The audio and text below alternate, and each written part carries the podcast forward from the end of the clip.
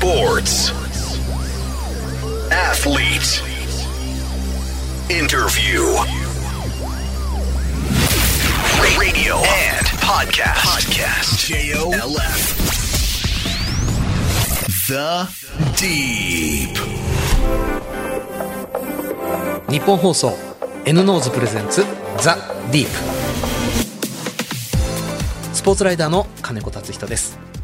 このポッドキャストはアスリートやスポーツに情熱を燃やす人たちをゲストにお迎えして心の奥底にある熱い思いや魂のワンプレーなど一歩踏み込んだディープなエピソードに迫ります。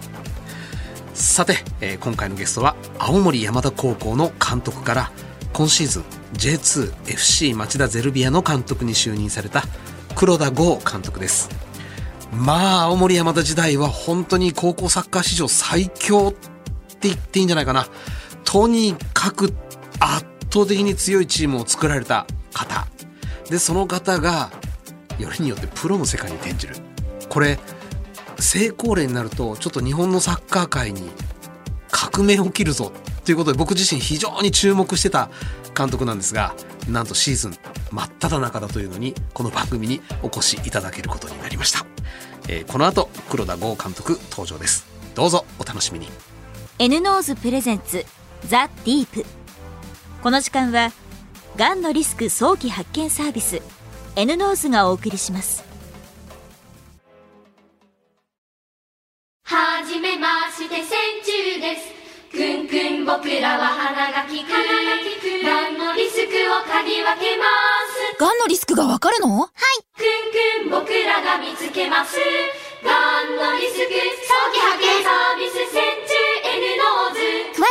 中くんで検索。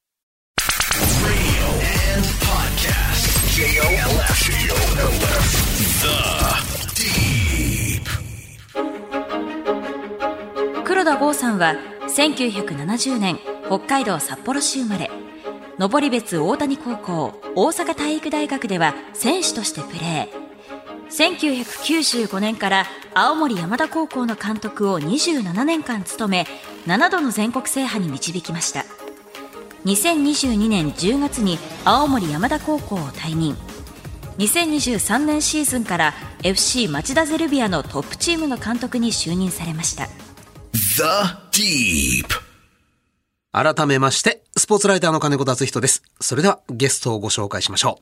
う。J2FC 町田ゼルビアの黒田剛監督です。よろしくお願いいたします。よろしくお願いします。あのシーズン中真っ只中ご出演。本当にありがとうございます。ええはい。大丈夫なんですか？まあ大丈夫で、うん、大丈夫といえば大丈夫ですね。はい。あのーもう今シーズンというか、ここ最近で一番お話を伺いたかったサッカー関係者あ、黒田さんということでお越しいただきましたけれども、はいまあご存知の方もいらっしゃるでしょうが、昨年までは高校サッカー、はい青森山田の、まあ、日本屈指というか、日本最強チームを率いられていた方がですね、プロチームの監督。はい。で、過去、正直あの、高校サッカーで、ある程度名を残された方が、プロに転向されたというケースはないわけじゃない。でも、成功した例というと、正直ほぼないって言っていいと思うんですよ。ええめちゃくちゃ勇気のいる決断だったと思うんですが、そのあたりいかがですか？そうですね。まああのいろんなタイミングが重なってるんですけども、はいうん2021年の大会でこう全国大会三冠を取り、ん。そしてこれが全国で7回目の優勝だったんですね。うん。であとまあ子供たちも大きくなったっていうこともあり、まあご自身のお子様がはい。はい。そうですね、うん、でやっぱりこう自分の中では結構やりきった感っていうのが少しずつこう頭の中をこう回ってるような感じもあったし、うん。高校サッカーの中ではですね、うん。でまあそんな中で、えーまあ、今回町田さんの方からお話をいただけたんですけどももちろん今のね J リーグ東京 J リーグでもまあ第三のクラブとしてですよね、はい。うん、その中でこう素人のまたアマチュアでやってた高校サッカーの監督をそこに招聘するっていうのは多分クラブとしても相当勇気いる決断だったんじゃないかなっていうことはやっぱ安易に想像できたし。いやー、本当に。はい、でやはりここまでずっとね町田も勝ちたくても勝てなかった状況が続いてる中でその中でこの私に声をかけていただいたっていうのは、すごくやっぱりそれを粋に感じたし、うん。うん。または自分の人生の中でももう一つ上で自分がうんはっきり言ってこう通用するのかどうかっていうものを、うん、自分の中でもこう確認してみたかったっていうかね。そういったこうチャレンジ精神にこうすごく火がついたというか、まあ、そういったタイミングが全てこう重なったというのも一つの理由なんですけども、うん。うん、で自分あのもちろん家具を持って、えーオファーしてくれたからにはこっちも本当に家具を持って、えーやらなきゃならないなというようなことも含めてですね、うん。ちょっとやってみようかと。ただあーいきなりねプロがどうのっていうこともあんまりよくわからない中で挑戦するわけなので、はいうん、やってきたことに正直にやれることやれないこと、うん、そこをきちっと整理してまず選手たちに、えー関わっていこうと。うん。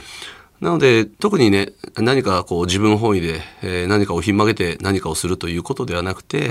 まあ、選手たちの話をしっかりと聞きながら、それから、うん、今までに足りなかったことまたは成功してたことをしっかり精査しながらね、いいものはよりよく伸ばすまたはうんダメだったというその結果も含めて、全て精査した中でそこを改善していくっていう作業をまずやろうと思って。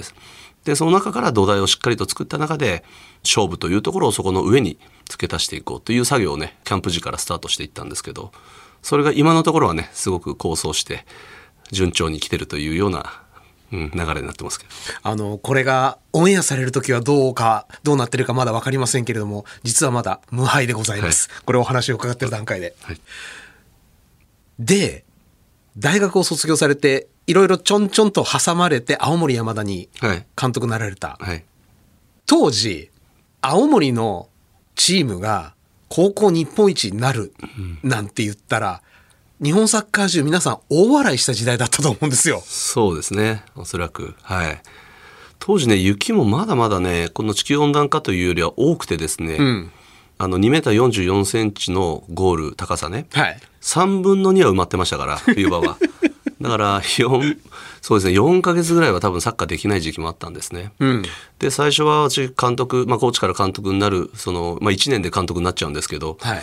まあ、18人の部員からね。あの18人？はい最初は。でグラウンドも半分ラグビーとハンドボールと使ってる中しかもね水たまりが多く、多いグラウンドの中でスタートしたもんですから、もちろん全国大会なんて出場することも夢のまた夢だし、うん自分自身で何のネットワークもない中でスタートしたのでゆかりもないですよね、青森。全くないです。はいじゃあ助けてくれる仲間もいないし。そうですね。だからまあ、北海道出身なので、ん北海道で小学校や中学校時代に教わった先生方にね、ちょろちょろっと挨拶しながら、中学校3年生を入れてもらったりとかっていう作業ですよね。先生北海道、だから今のあコーチ陣はね、北海道人が多いんですよ。はあ。それぐらい昔は北海道を中心に生徒募集してたので、まあそこしか黒田さんにパイプがなかったっいうことですよね。そうなんです。はい。遠征も北海道に行ったりとか、まあその中で私の母校が大阪体育大学なので、はい大阪を中心にこう動き出してっていうところもあって、まあ監督になってから3年から5年の間に、まあ全国47都道府県津々浦々行くようにはなりましたけど、それぐらいめきめきとこう行動範囲を広げていきましたね。でも日本一どころか、青森一すら見えない状況ですよね、最初は。あ、全く見えないですね。でもね、やっぱりね、こう、自分のもう、持って生まれたこの負けず嫌いの精神というか、はいうん、それから、あの、コミュニケーション能力じゃないけど、子供たちと、すごいこう、細かくね、寮の中でもずっと話し合って、一緒に風呂入って、そんな時期をずっと過ごしたわけですよ。んそうすると、選手たちがね、うん、やんちゃなやつ多かったんですけど、少しずつ心を許してくるんですよね。で、良き兄貴みたいな感じの関係になり、監督1年目の選手権で優勝しちゃうんですよ、県大会を。早すぎません？早すぎると思うんですけどね。まあそれはいろんな巡り合わせとかタイミングもあったと思うんですけど、でも全国に行けば、あー昔の多々良学園、今の多々学園に0-4で負け、えー地に足もつかず、うー何もわからない状態のまま0-4で負けてる、こう無力的な自分がいたのもよく覚えてるし、オレンジのユニフォームに蹂躙されちゃったわけですね。そうなんですよ。もうね、試合をやった記憶すらないぐらい舞い上がってしまってて、あ、黒田さんも。はい。25歳ですからね。はあもう未熟で未熟で本当に何もできなかった自分が悔しくて。うん。で、その時は平成7年。次の平成8年は、あーインターハイも選手権もベスト4で負けるわけですよ。県で。ほう。それが悔しくて悔しくて朝まで泣いた覚えがあるんですけどね。でその次平成9年からはずっとこの今今まで負けてないんですよ。現在に至るまで？現在に至るまで。一回負けてないんです、すごいな。はい、だその1回の負けがどれぐらい悔しかったかっていうことですよね。はあ。ただ、ちょっと失礼なことを申し上げますけれども、青森を制する、簡単なことじゃなかったでしょう。はい。でも、その次のステージって、これだいぶとんでもなく広いしでかいじゃないですか。はい。ここでやれるぞっていう手応えはいつ頃から？手応えなんていうのはねここ10年満たないんじゃないですかあれ？あのでもね毎年やっぱり選手も変わる中で、うん。毎年が勝負じゃないですか、はい。うん、あの毎年毎年手応えなんて違うんですよ、うん。うん、またはね過去の30年前から5年ごとに子どもたちやもちろん保護者たちもいろいろ性格性質も変わってきてますから、うん。あの一概に勝ち続けられるなんていう保証もないし、ん。うんまあ、それがサッカーの本質的なものといえばそうなんでしょうけど、うん、ただやっぱり1回全国大会行ってから1回戦の壁を破れずいて今度は2回戦まで行ったけど今度は2回戦破れず、そして3回戦はね10年で9回3回戦負けっていう経験もしてるんですよ。うわそれぐらいもう何やっても無駄だなと、あの今ねスペイン行ってる柴崎岳とかいた時代も、はい確かに2年生の頃は選手権で準優勝はするんですけど、彼が3年生の時もね滝川第二に、えー、2-0で負け、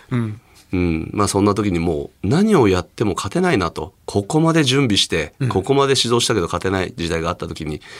ね、あのコーチと2人でロッカールームでね何をやったら勝てるだろうこれ以上って。それぐらい3回戦っていうものが鬼門で、えー乗り越えられない時があったんですよ。そして当時ですね、あのー昔帝京の監督やってた小沼先生ですとか、はい。それから鹿児島実業の松松沢沢先先生それから一船布先生、まあその辺にね名将たちに全国優勝した経験のある人たちにのところに暗記して、ん。全国大会優勝するためにはどんなことがあの必要なのかっていうことを聞きに行ったりもしたんですよ。あ、でももう青森県勢として優勝するっていうのははっきりもあるわけですね。その頃になると。3回戦の壁を破りたいっていうところで、そしたらその大御所たちが言ったのは今黒田が向かってる方向っていうのはもう絶対間違いないと、うん。うん、あの行く時は一気に行くから今やってることを信じてやれっていうのが最終的にはメッセージでしたよね。あのなんつうんだろう勝ったり負けたり行く時は一気に行くだからもしかしたら一気に優勝までするかもしれないっていうような、うん、言い方をしてました。ただ三者三様お優勝するために心がけてることポイントとしてることはみんな違いましたね。うん、だからそれぞれの自分たちのそのやり方であったりとかまたはプライドを持ってやるところがあったりとかコンセプトがあったりそれぞれはあるんでしょうけどうんでもやっぱりとことんやっぱりこだわり抜いてる先生方が、うん、でも方向性が間違ってないっていうことをそこでこう指摘っていうかアドバイスいただいて信じてやろうということでこう、うわなんか今お話伺ってちょっと思い出したのが89年だか90年だか果実を取材した時にそれこそ松沢先生から逆に聞かれて、土下したら、ベスト8の壁破れるやろかっていうのを聞かれて僕はもう当然答えなんか持ってるはずないので、なので松沢先生は多分一番黒田先生のお気持ち分かっただろうな。そうですね。松田先生がね選手権単独優勝したのは64歳の時なんですよ。それで私も毎年鹿児島行って、松田先生の家にお邪魔して そこで毎年毎年聞いてましたね話を。はい。まだにねあの亡くなってからも仏壇に手ねあの入れてこう優勝報告もしに行ったし、うんすごいお世話になった先生ですね。でその3回戦の壁、ん。いつ破れたんですか？えっとね、1回はね、あの、もちろん準優勝とかはい。3位は、2000年も3位のはあったんですけど、コンスタントに勝つっていうことができなくて、ずーっと苦しい時代、柴崎学科1年生の時もそうだし、で、2年生の時はポロッと勝ったんですけど、3年生の時からまたずーっとそのトンネルに入り続けるわけですよね。そして、そうですね、えっと、2015年に、えー3位までまた選手権行くわけですよ。その辺がきっかけですよね。で、何がっていうことではないんでしょうけど、やっぱり、もちろん選手たちの層も厚くあったし、んまたはいろんなこう負けた経験っていうものが、一気にそこで爆発されるんですけど、そこで3位取って優勝して、えーさ次は3回戦で負けて優勝して準優勝準優勝優勝って言ったんですよね。だからそこのね6年7年っていうのは猛烈に勝ってる時代だったんですけど今まで負けてたのが嘘のように勝ち始めた時代があったんですよね。でもそれはやっぱり先生方の教えもあっただろうしそれこそ、えー東福岡の手話監督にとも話もしたし、やっぱりうんなんつうんだろう何でも最終的には何でもできなきゃダメだっていう結論でしたね。うん。うん、自分たちに何か特化して、うん、得意なことを伸ばそうとかまたは雪国だから何かって逃げてるんではなくて、うんどんどん自分のウィークと向き合いながら全てのアベレージを上げていく、うん苦手なものを作らないっていうところからやっぱり体も鍛え始めたし、プレミアリーグに参入してからなんとなくこう例えばクーリングダウンをしたりだとか体の調整怪我なしないようにっていうようななんかこう調整に走ってる自分がいてうん。これがやっぱり甘かったなと思ってね。ほう。うん、だからもう選手あのプレミアリーグ終わった次の日からちょっとフィジカル入れたり走らせたりちょっと体をいじめ抜いた成果っていうかね、今で言えばちょっと理不尽と思われるかもしれないですけどプロだと絶対にありえない作り方なんでしょうけど、でもね子供たちはそれにすごい向かってきて、どんどん体もできてきたし90分体力落ちることもなく戦い抜いたし、その辺からそれが青森山田のベースとなり、どんな試合でもやっぱりこう走り負けない当たり負けない競り負けないそしてシューター打たせないっていうようなサッカーが少しずつ浸透していったなっていうふうな印象ですよね。あの、毎年選手が入れ替わっていく以上、指導者の理想のチームってなかなか作りにくいじゃないですか、高校、サッカーの場合。はい。でも、一監督として、黒田さんが理想としていたサッカー、理想としていたチームっていうのはあるんですか？やっぱり三冠取った時のね2021年のあの松木玖生とか、んあの辺がいた、まあ、うちには宇野禅斗っていうのもいますけど、んまあ、この辺が主力でいたチーム圧殺でしたよね。もうこれは年間通じてねあんまりシュートも打たれてないんですよ。点失点どころかインターハイも優勝しましたけど6試合やって3試合は一本もシュート打たれてないんですよ。いや、高校サッカー史上に残る暴君でしたよね。それぐらい完璧なっていうかね理想に近いチームでしたよね。あの、海外のチームでひな形みたいなのあるんですか？こういうチームに近づけたいっていう。いや特にないですね。ないんだないんですよ。ないないし逆に言うとうんそれぞれの個人個人やっぱり能力ももちろん性格上のことも違うので、はい。あんまりその見本とかそういうものからこう逆算して入るとちょっと危険かなと、うんだから今目の前にいる子どもたちをどれだけ伸ばせるかというふうに、うん、そこにちょっと注目してやった方がん。いいかなっていうのはもちろんあってあんまりどこのチームを目指そうとかこんなスタイルがいいとかじゃなくてスタイルじゃなくて何でもできるっていう、相手がどんなスタイルであっても相手の長所は消せるし、または自分たちの長所は出せるしっていうサッカーを志向していったっていうことですよね。これ今も僕日本中に残ってる部分があると思うんですが、地方のチームが全国大会出る場合、どこか首都圏のチーム、東京のチーム、都会のチームに対するコンプレックスがあり、自分たちはできないという前提で戦ってる部分がすごくあると思うんですよ。青森山田に驚かされたのは、いや、先ほど暴君と申し上げましたけれども、圧殺ですよね。相手に合わせる以前に。そうですねこのメンタリティはどうやってやっぱりね24時間365日のやっぱりコントロールまたはそこでのなんて言うんだろう鍛錬以外にないと思うんですよ、うん。だからもちろん寮生活を通じて彼らはやっぱりサッカーで勝つことをずっと中心に考えながらの生活だったと思うし、それからここにすごく難しいのがそれぞれのうんそういう意識とかモチベーションのところもあると思うんですけど、その意識モチベーションの上げ方っていうのがすごく上手な子たちだったっていうのが一つありますよね。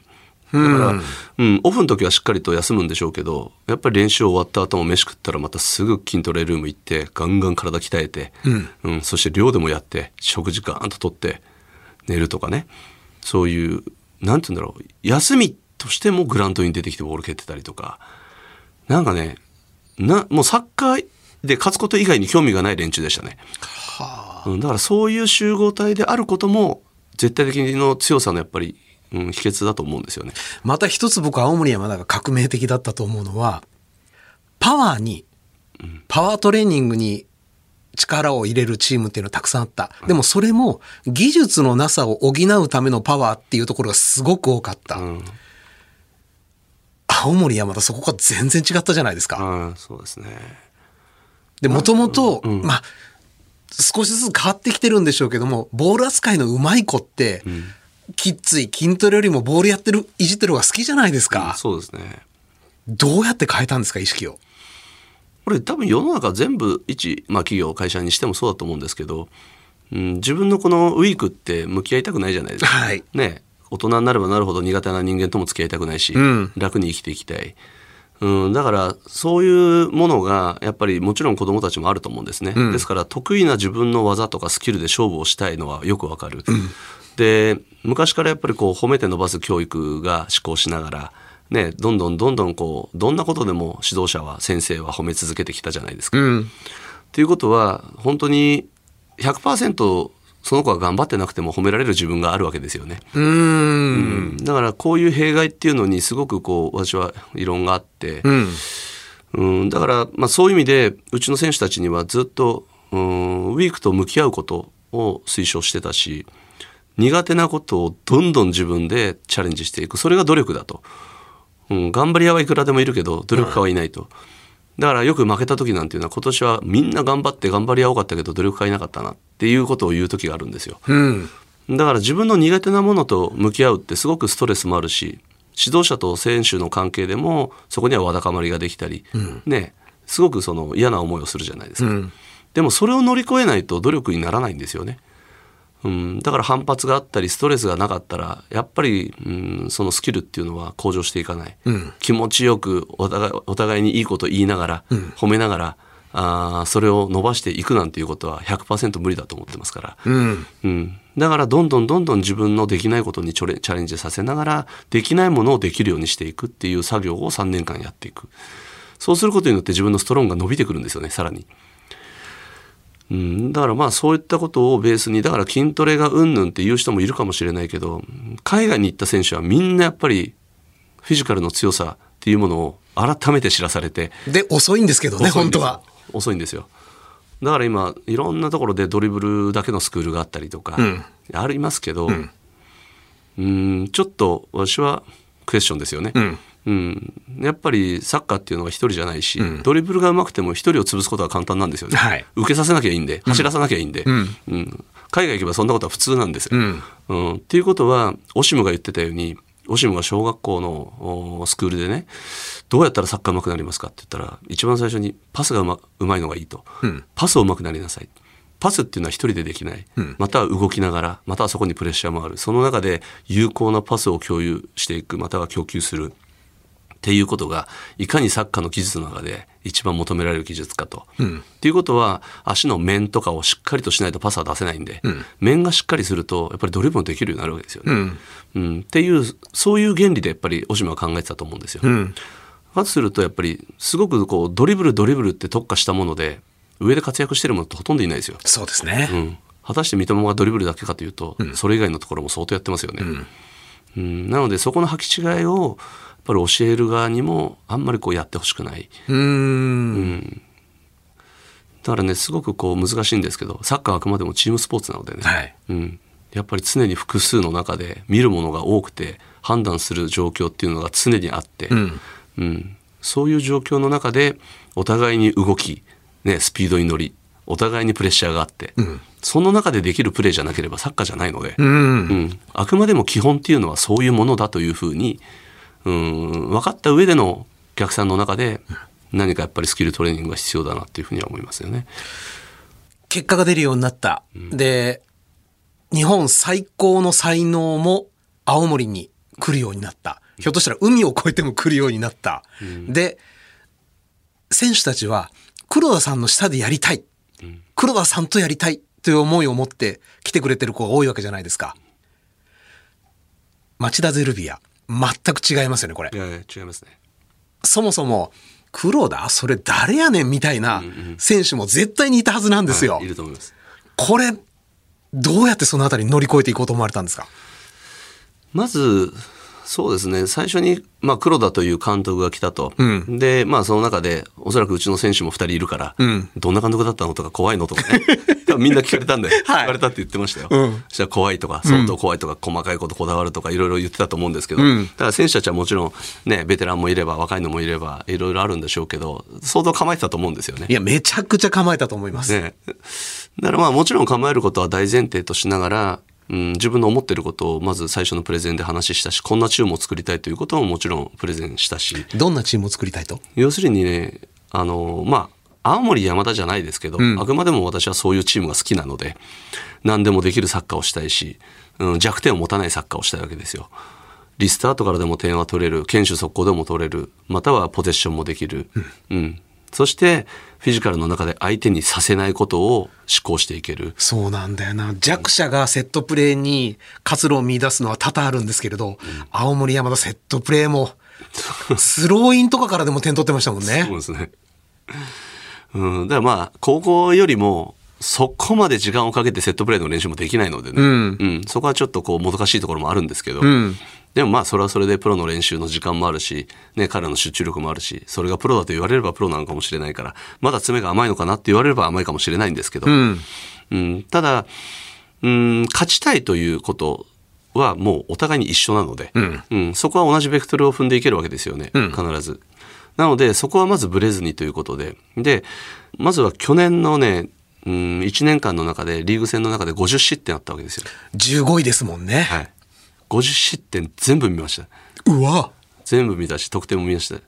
そうするとねもちろん青森山田と比較じゃないですけど高校生でもありえない失点がいっぱいあるんですよ。ほう。うん、っていうことは守備っていうのはある程度の規則性があり、うんね、定義上やらなきゃならないことこうやったらこうやるこうやったらこうやるここはこうするっていろんなものがルールとして定められてる守備ってあると思うんですよ。うん割と攻撃は、ね、自分のこう、えーイマジネーションでやるようなことがあったりしたとしても、はその守備の原則が全く熟知されてない浸透されてないルールとなってないっていうケースがもうびっくりするぐらい出てきたわけですよ。それをまず映像を全部抜いて彼らに浸透させていった時にそこでなるほどなと思わせなければ彼らは多分納得しないと思うんですけどやりながらトレーニングゲームやりながらトレーニングゲームっていうことでうんキャンプからずっとそれを彼らもうん半信半疑でついてくるわけですけどそうするとリーグ始まるまでに J1 と6試合やるんですけど、はい全部勝つんですよ。うん。その中でこのやり方があの50失点うんが、まあ、じゃあ年間通じて30失点以下にしたいというところを掲げてるんですけどこれならいけるなっていうような感触を彼らが持ち出した時にそれを思考し始めるわけですよね。回り始めるな、チームが。はい、はいそうなんですよそして勝つっていうことに対する達成感とか自分たちのそういう感覚感情がうんよしこれでいけるっていうふうになった時にさらに聞く耳を持つようになるわけですよ。うん。うん、だから結果でしかなかなかうーんマネジメントできない部分はあると思うんですけど、はい彼らが肌感覚で覚えてきたことまたは肌感覚で感じたこと、うんっていうものがそのまま、まあ、この通りに行ってて間違いないんだっていう感覚を持つわけですよね。うんそれが今のところすごくよくいってるなというまだ私も100%じゃないし、うん選手たちもどこまでってなれば今はあの時と違って選手を今度選考しなきゃならないんで、うんね、出なくなる選手もいるだろうしメンバー外とかってそういった選手たちのマネジメントも含めてやっていかなきゃならないのですごくこう一筋縄ではいかない状況も出てくると思うんですけど、うん。その中でも結果っていうものが伴っていくことによって必ずマネジメントできていくと思うんですよ。これが2敗3敗となってくると、おいいのかそれでってそろそろメンバー変えた方がいいんじゃないのかっていういろんなね出てくるかもしれないんですけど、だからこそ勝ち続けることともう今うん言ってみれば必ず勝ち続けることなんて42試合は100%ありえないので、うん。負けるタイミングをずっと伺ってますよ。だから、うん、負ける時にキャンプでずっと積み上げてきたことが必ず施行されない瞬間が来ると思ってるのでその時ほどすごいこう強めにアプローチできるなと思ってるんですよだから、うん、逆に楽しみというか負ける日がいつ来るかなと思ってそれをちょっとこうそれまでに負けるわけにやる負けるためにやるわけじゃないんですけど負けることも常に想定しながら負けた時のアプローチの仕方は自分の中でもう整理してるんですよ。準備はできてるわけですね。はい。でも、そうは言ってもですよ。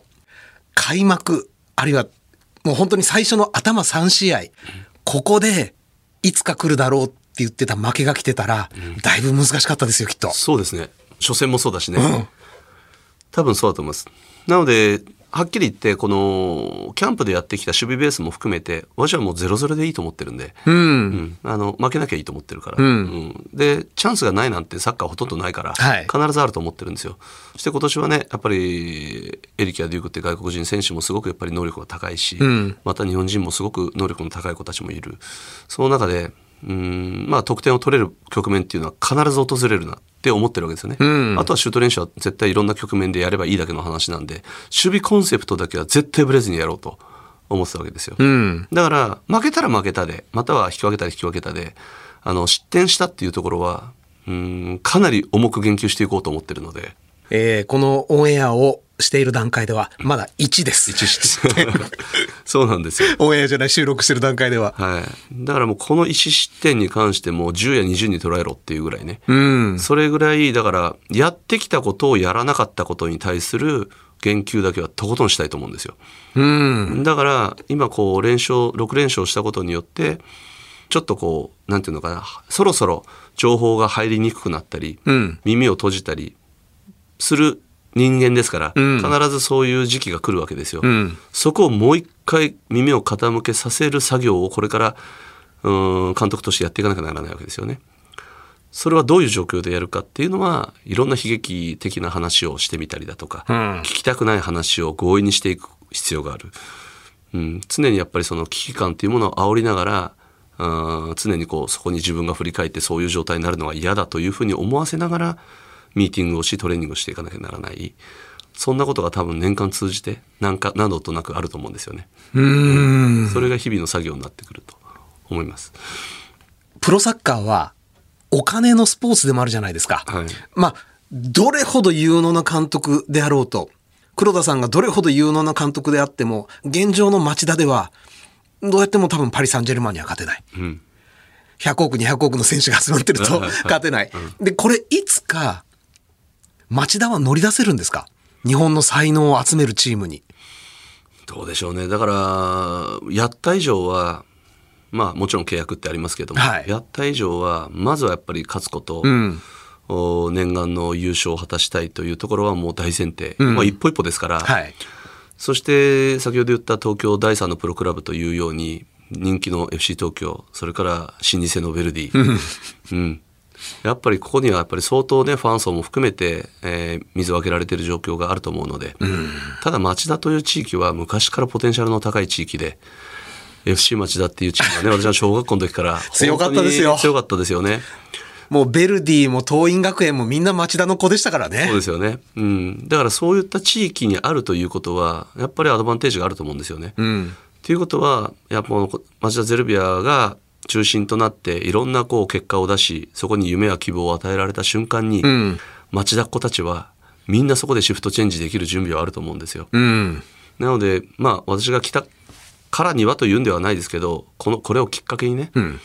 うん何かをここにもたらしていきたいっていうそれこそ青森山田の20年前の子供たちがそうだったように、町田ゼルビアの選手、それから下でやってる子、町田のファン、どこかにやっぱり叶わねえような老舗にはってとこありますよね。あると思うんですよ。うん、だから町田市でもベルディファンとかもいると思うし、んね、F とまで応援に行ってる子もいるだと思うし、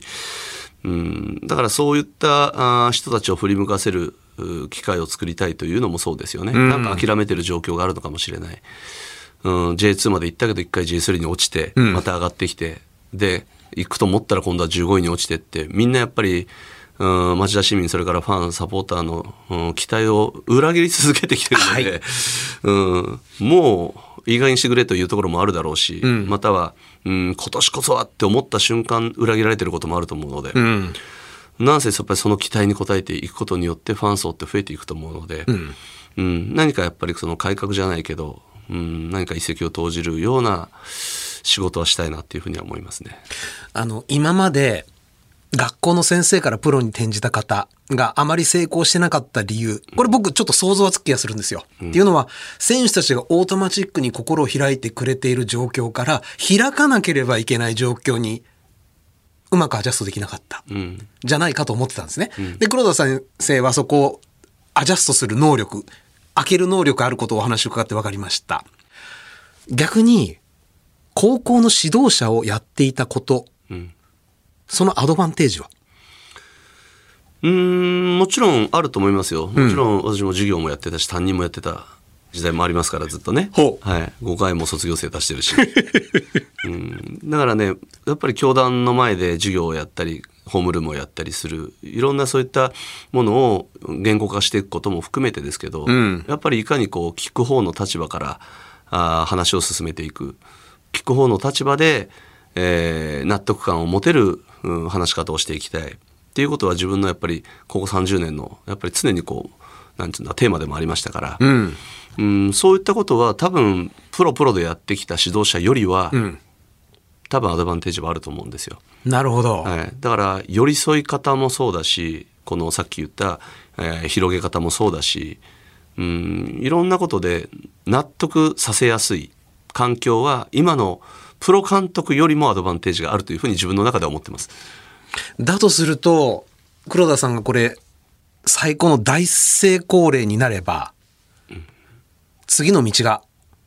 追っかける人たちが出てきますね。そうですねまあその辺もねやっぱり自分の目論見の一つでもあるし、うん。うんやっぱりそういう高校サッカー指導者たちの頑張ってる人たちがいっぱいいるので、うん。うん彼らのやっぱりこう価値を高めたいこともそうだし、いや、基本、あの、ご家族、それから、お給料に対する犠牲が前提になってるところが大きいじゃないですか。はいはいはい。そうですね。やっぱり挑戦したい人はいっぱいいると思いますよ、うん。うん、ただこれはえ選ばれてなんぼなんで、うん。オファーがなければ何もできないいう状況の中で、えーやってるわけでそうなってくるとねやっぱり高校の先生を一プロクラブの監督にするなんていうのはクラブの覚悟としても相当なものがあると思うので、うん。それはもう100も承知の上で、えー町田さんが声をかけてくれたということを含めて必ずこのクラブに恩返しをしたいっていうふうに思うしね、うん、黒田を選んでよかったって思わせたいですよね。うん。そういうところの負けず嫌いはもう相当働くのでは。えっ、と、リスナーの方からご質問いただいてますんで紹介させていただきますね。えー、ラジオネームりょうさん。FC 町田ゼルビアを応援してます。プロリーグに初挑戦している黒田監督は、現在順調にチームを構築されているかと思いますが、あえて不安な点や気になる点があるとすればどんなことでしょうか？あの、他のチームに情報を与えすぎないようお話しできる範囲で教えてください。そうですね。あのーもちろん青森山田時代は、うん、勝ち続けてる時代があって、はい。一回負けたぐらいでは、うん、そのベースが崩れることもなく、揺らがない。揺らがないですね。ぶれないですよね。うんまた勝ち続けられるんですよ。で、このまだわからないというのは、うん、不安なことっていうのはわからないことの一つとして、この FC 町田っていうのは、正直、えー J2 または J1 も行ってない J2 でも優勝した経験がないじゃないですか。うん。そして選手たちでもおそらくリーグで優勝した経験を持ってる人たちってのはほとんどいないですよ。はい、その中でこの負けた時にうん彼らがどういう面持ちになりまたは、うん、どういうふうに自分自身をマネジメントできるかっていうのはそうなってみないとわからない、うん。私がいくらこう手をかけていろんなマネジメントをしようと思っても勝ち続けるメンタリティっていうものが構築されてない選手だと、なかなかそれを維持または、うん、すぐこうなんていうのかな発想を変えていくっていう作業に移りにくい場合があるんですよね。それは一回いい時はいいけど、ん。ダメになった時にどれぐらいこの子たちが奮起できるかっていうベース作りは確かにしたけど、もう一回奮起できるような状況になるのかどうかっていうのは実際にやってみないとわからないっていうところもあるので最終的には1年間通してやってみて振り返った時にあの時にこういうふうに奮起できたことがこのチームのやっぱり強さだったなとかやっぱりこのチームは負け続けたチームかもしれないけどでもうん変わったよなって変わろうと思ってみんな努力したよなってこう終わってみて気づくことの方が多いと思うんですよね。うん。でまた今21試合やらないと一回りしないわけではい。ここまでやってみないとうん全てのチームの特徴とかまたはこのリーグのおなんて言うんだろう難しさとか、うん。いうのがまだ自分の中のお物差しとして構築されてないわけですよ。うん。一通りやってみないとまだ未知のことが多いので、はい。うん、それをお全部熟知するまではまずは不安ですよね。なのでそういった不安との戦い方はあります。だから手探り状態でやってるとこもあるし一つ一つ自分の物物差しを広げていくっていう作業を今やってるので、うん、そこはやっぱり不安との戦いかなっていう感じがします。対戦相手のビデオを見るだけじゃわからないことってやっぱあるんですね。あるんですよもちろん。だから結構私の卒業生もね J2 にいっぱいいるんですよ、うん。そうすると黒田という監督がね、うん。青森山田でどんなことを話してどんなことを思考してたかはおそらくチームメイトに話してると思うんです下手したら監督にもね。ということは結構手の内を相手選手たちはそこでミーティングの一つの材料にしてるかもしれない。うん。そういうのもちょっとね、まあもしかしたら何もないかもしれないけど、ん私だったらそうしますよね。ですね。だからそういったのも、うん、なんかやろうと思って、あ、これバレちゃってるかなとかと思っちゃったりとか。なんせ多いんですよ、J2 に。いや、J2 に限らずですけどね。はい。そういった不安はありますね。はあ。高校の監督にオファーをしてくれた町田に対する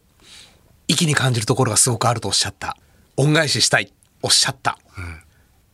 今年になるのか来年になるのか J2 優勝してうん J1 に導くことができた。恩返しができた。その次は？うーん、あんまり考えてないですね。うん。うん、逆に言うとまだプロになってね1年も経ってないのに、ん。次のステップ考えるって、あまりにもずうずうしいです、うん。まずね、うん、やっぱりここがプロ最初の地なので、うん。プロ町田なのでもっとこの町田を活性化させたい、うん、そしてサッカーっていうものをもう一回みんなに取り戻してほしい、うん。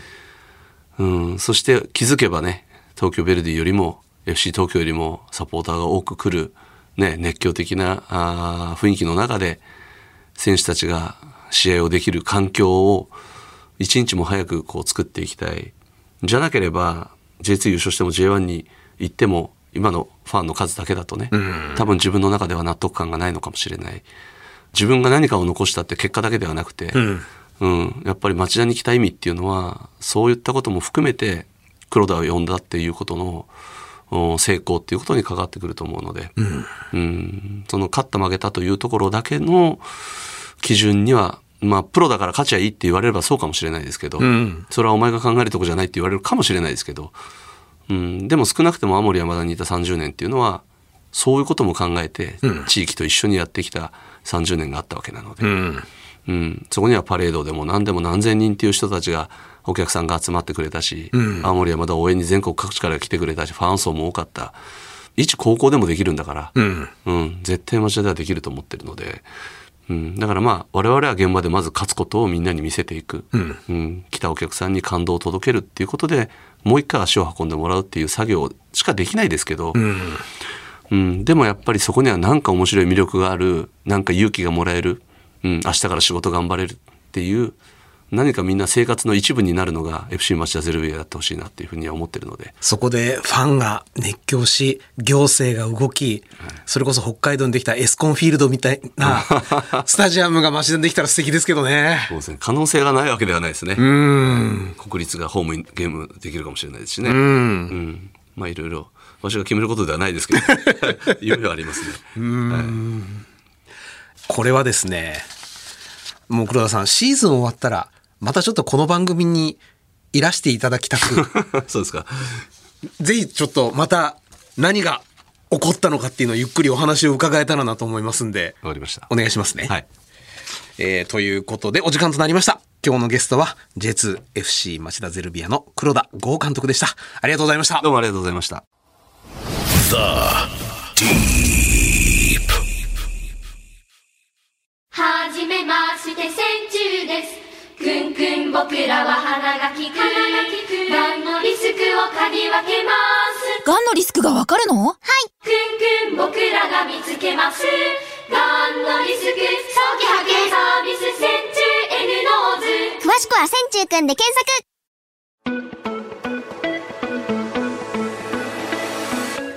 ザ・ディープ。そろそろお別れのお時間となりました、えー初めてこう黒田剛監督と対談させていただいたんですがあのねなんて言うんだろう。言葉の力？感じましたね。僕は別に黒田さんの教え子でもそれから選手でもないんですが何かこう染みちゃうというか言ってることを信じたくなる何かっていうのをすごく醸し出してる方だなっていうのが、えー、対談を終えた率直な印象ですね。ラグビーの清宮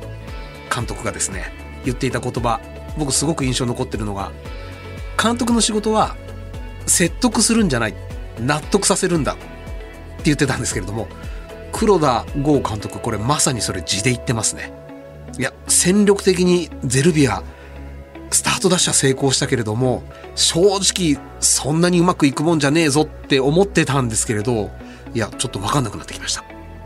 さて、えー、引き続き番組ではゲストの方へのメッセージや質問をお待ちしております。メールアドレスはアルファベット小文字で deep.1242.com です。